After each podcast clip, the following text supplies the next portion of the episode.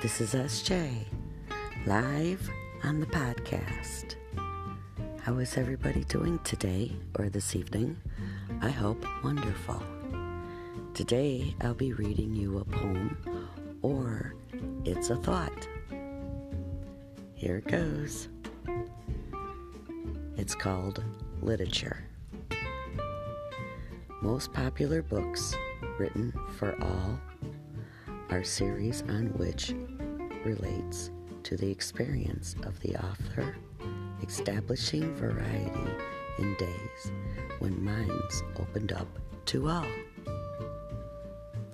I'd like to thank my listeners, my sponsors, and my supporters. If it wasn't for all of you, I would not be on the podcast. Thank you, and God bless.